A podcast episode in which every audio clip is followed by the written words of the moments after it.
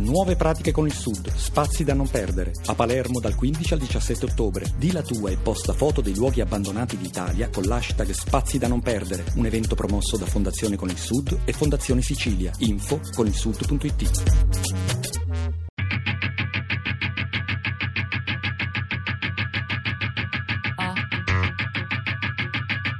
Tre soldi. Se queste mura parlassero. Sguardi quotidiani sulla disabilità. Di Marzia Coronati.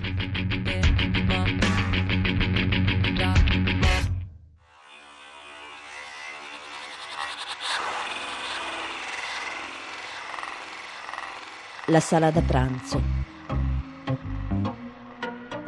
Dopo aver attraversato l'ingresso e il soggiorno, Eccoci all'interno della terza stanza della Casa Museo dello Sguardo sulla Disabilità. Un appartamento nel cuore di Roma che racconta lo sguardo di ognuno di noi nei confronti della disabilità.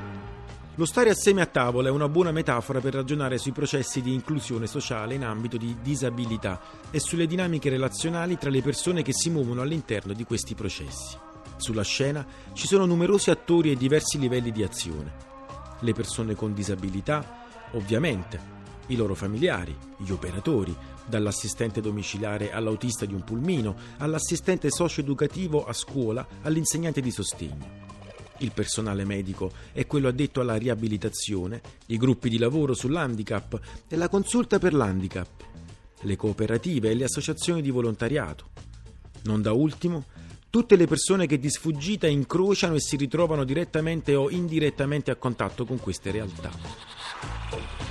Al di là degli sguardi e delle parole che abbiamo visto fin qui, di base c'è una percezione comune che ritiene che tutti questi processi avvengano in nome del rispetto dei diritti che oggi, carte normative alla mano, mette al centro la persona con disabilità.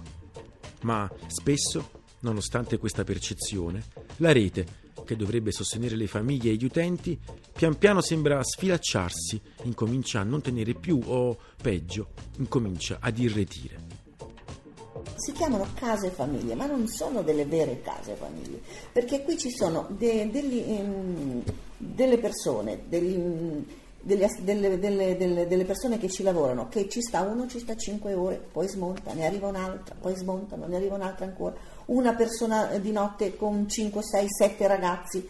E, e che si cioè, chiamano case fa- famiglie? Non è una famiglia, non ma è non una, è famiglia, una vera famiglia. Vera, secondo eh. me casa famiglia è tutto un altro discorso, che ci sono due persone che, mm, tutto, che, vivono lì dentro e poi queste due persone hanno tutto un contorno gestiscono, di, che gestiscono la situazione.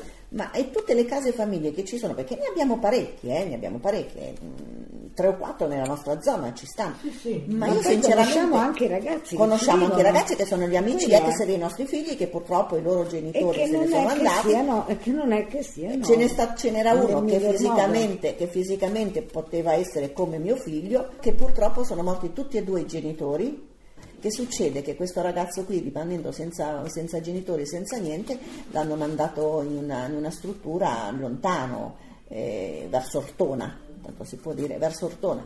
Eh, l'altro giorno sono andati a trovarlo alcuni, alcuni vecchi amici, l'ho trovato bene per carità, ma sono quelle strutture dove li parcheggi i figli, hanno tutto, eh, hanno tutto, hanno la piscina, possono avere la piscina, ma è sempre un ospedale, è sempre una, un posto di... Non, non, non, lo so, ma io sapendo mio, che mio figlio andasse in una di queste strutture, eh, a me sinceramente io mi rivolterei nella tomba, devo dire la verità, mi rivolterei nella tomba. Il mio è autistico, autistico lieve, era parcheggiato dentro questo istituto a via Portuense e io lo, porta, lo accompagnavo di sempre di corsa io da casa perché il pulmino doveva arrivare a Piazza Verbano, tale ore, se perdevo quel minuto, oddio, finito. Infatti tutti quelli del mio, del mio circondario mi dicono ecco la signora che corre. Eh sì, ho detto, insomma lui era davanti, io dietro e gli correvo perché non, non riuscivo a fermarlo, perché lui c'ha il passo doppio del mio, quindi ogni volta arrivavo là, così guarda montava, mm, poi ho detto ciao Ernesto, manco mi guardava, così stava dritto. Davanti, loro lo mettevano sempre davanti, partiva, partiva con gli altri. con gli altri colleghi che, che vedo adesso parcheggiati al parco Nemorense, il suo compagno che era di Pulmino. Ho detto ma guarda questo, è ancora qua che gira, ho detto io ma cosa fa questo? Entra dentro al bar con questo assistente, ma cosa gli fanno fare? Vabbè, insomma, del modo, il mio pensiero sempre quando vedo queste persone che mi viene un groppo qua, dico, ma invece io sono riuscita finalmente a ottenere quello che volevo perché io non potevo, non potevo più, eh, ci sono andata di mezzo io di salute perché mi è, stato, mi è venuto un coso, un carcinoma al petto, poi adesso ho il ginocchio, insomma per dire, dopo tutti questi mali che, che non so come avrei fa, potuto fare con Ernesto in casa. Io ho un altro figlio più di 45 anni, che lui non è invalido come Ernesto, e lui praticamente non vuole sentire parlare di invalidità perché lui è normale, fa teatro, eccetera, però certi momenti lui ha questo, ecco, sente in casa la mancanza del fratello.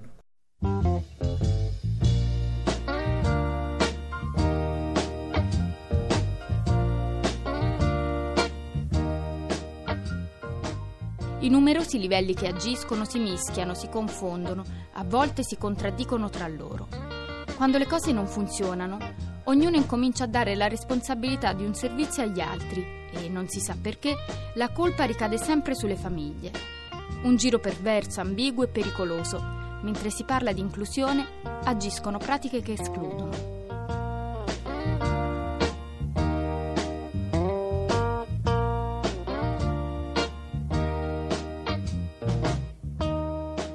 sono 41 anni che sto dietro mio figlio, dalla mattina alle 6 e mezza quando si alza fino alla sera alle 9 che non vado a letto, in tutto e per tutto, poi specialmente in quest'ultimo anno e mezzo con questa frattura alle vertebre, ma insomma è sempre stato così, insomma, un, un, per un modo, per, per un, io non, non, mi ricordo di essere andata a un cinema da sola, non mi ricordo di essere andata in un posto da sola, sempre con Andrea, insomma sono sempre stata troppo...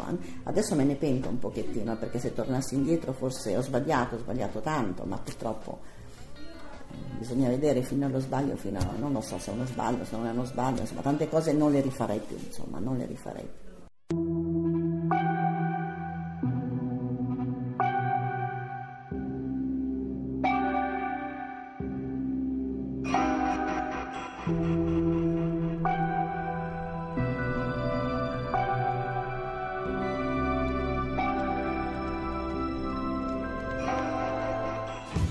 Le parole di Clara Sereni, tratte dal libro Passami il sale, campeggiano sul frigorifero della cucina della Casa Museo dello Sguardo sulla disabilità.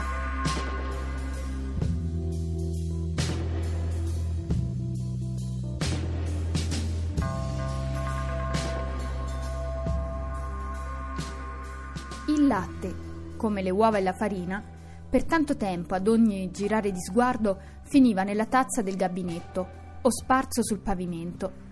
Ci è voluto il coraggio di affrontare il coltello e la fiamma per smettere finalmente di sprecarli, benché anch'io per tante e tante volte avessi trovato più semplice buttarli via, senza l'obbligo dell'uso e dell'invenzione.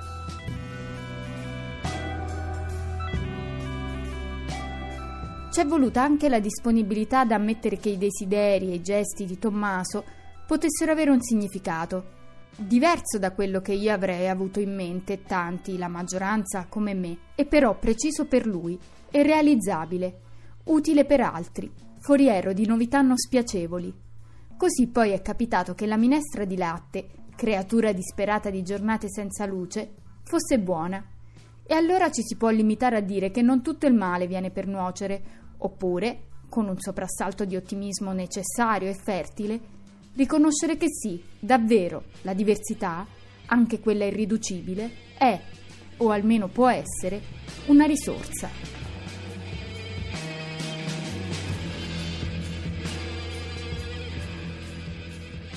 Cucinare per se stessi oppure per gli altri. Non si tratta in ogni caso solo di tagliare, sminuzzare, mettere a cuocere e aggiungere di sale. In questa stanza, la quarta del nostro percorso, c'è quel di più quell'aspetto sempre e comunque creativo che dà alla cucina il senso vero e proprio di focolare domestico. Gli odori ed i profumi si diffondono per tutta la casa e danno umore e sapore a chi la abita o a chi quel giorno ne è nuovo ospite. Ma c'è un aspetto che ci piace sottolineare della cucina, il fatto che ogni modo di cucinare è sempre individuale, o meglio, nasce a partire da una ricetta base che si tramanda con la tradizione e poi sta ad ognuno scegliere se e come provare a modificarla.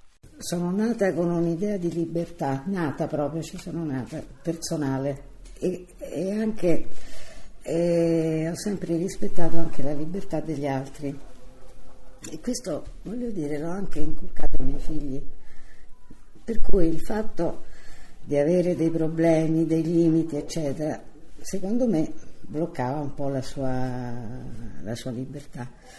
E allora ho cercato in tutti i modi poi che fosse già da, da quando è nata mia figlia.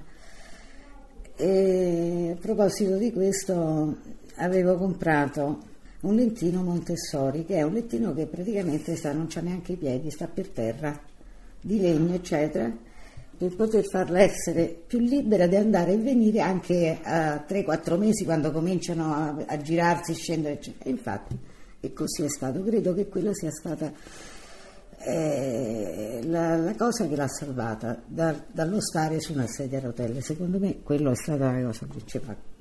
È cominciato da quello, la sua libertà, da quando aveva pochi mesi.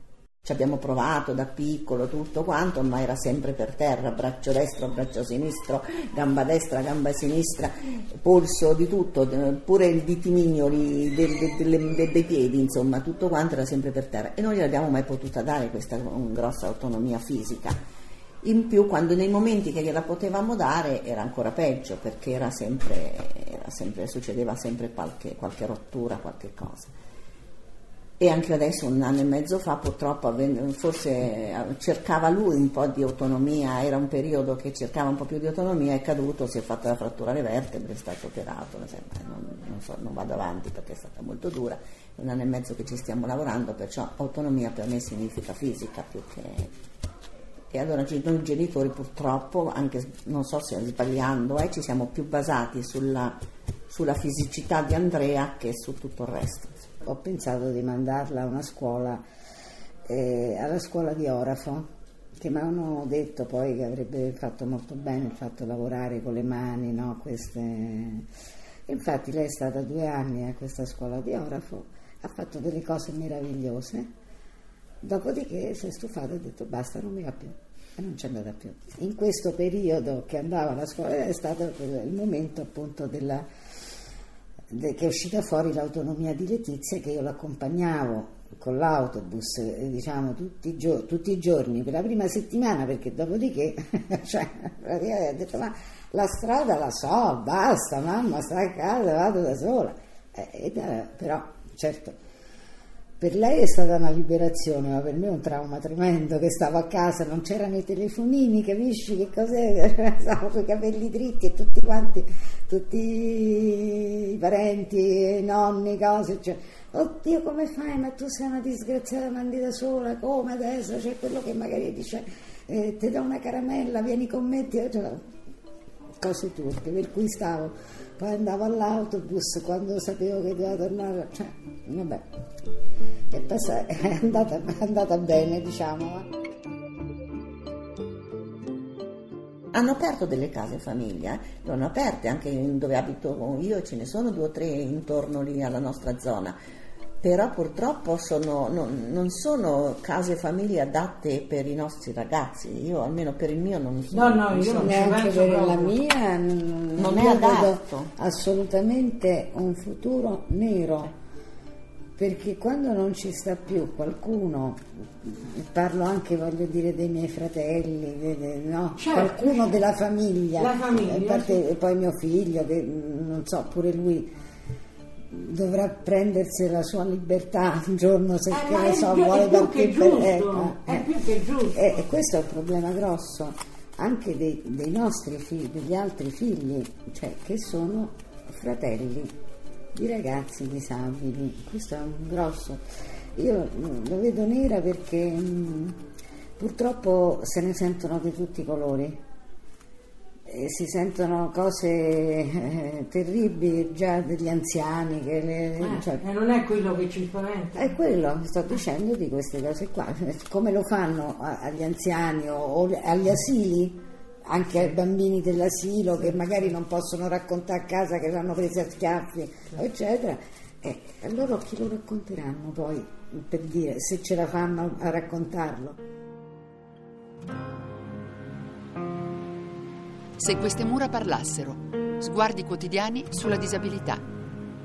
Di Marzia Coronati. Podcast su tressoldi.rai.it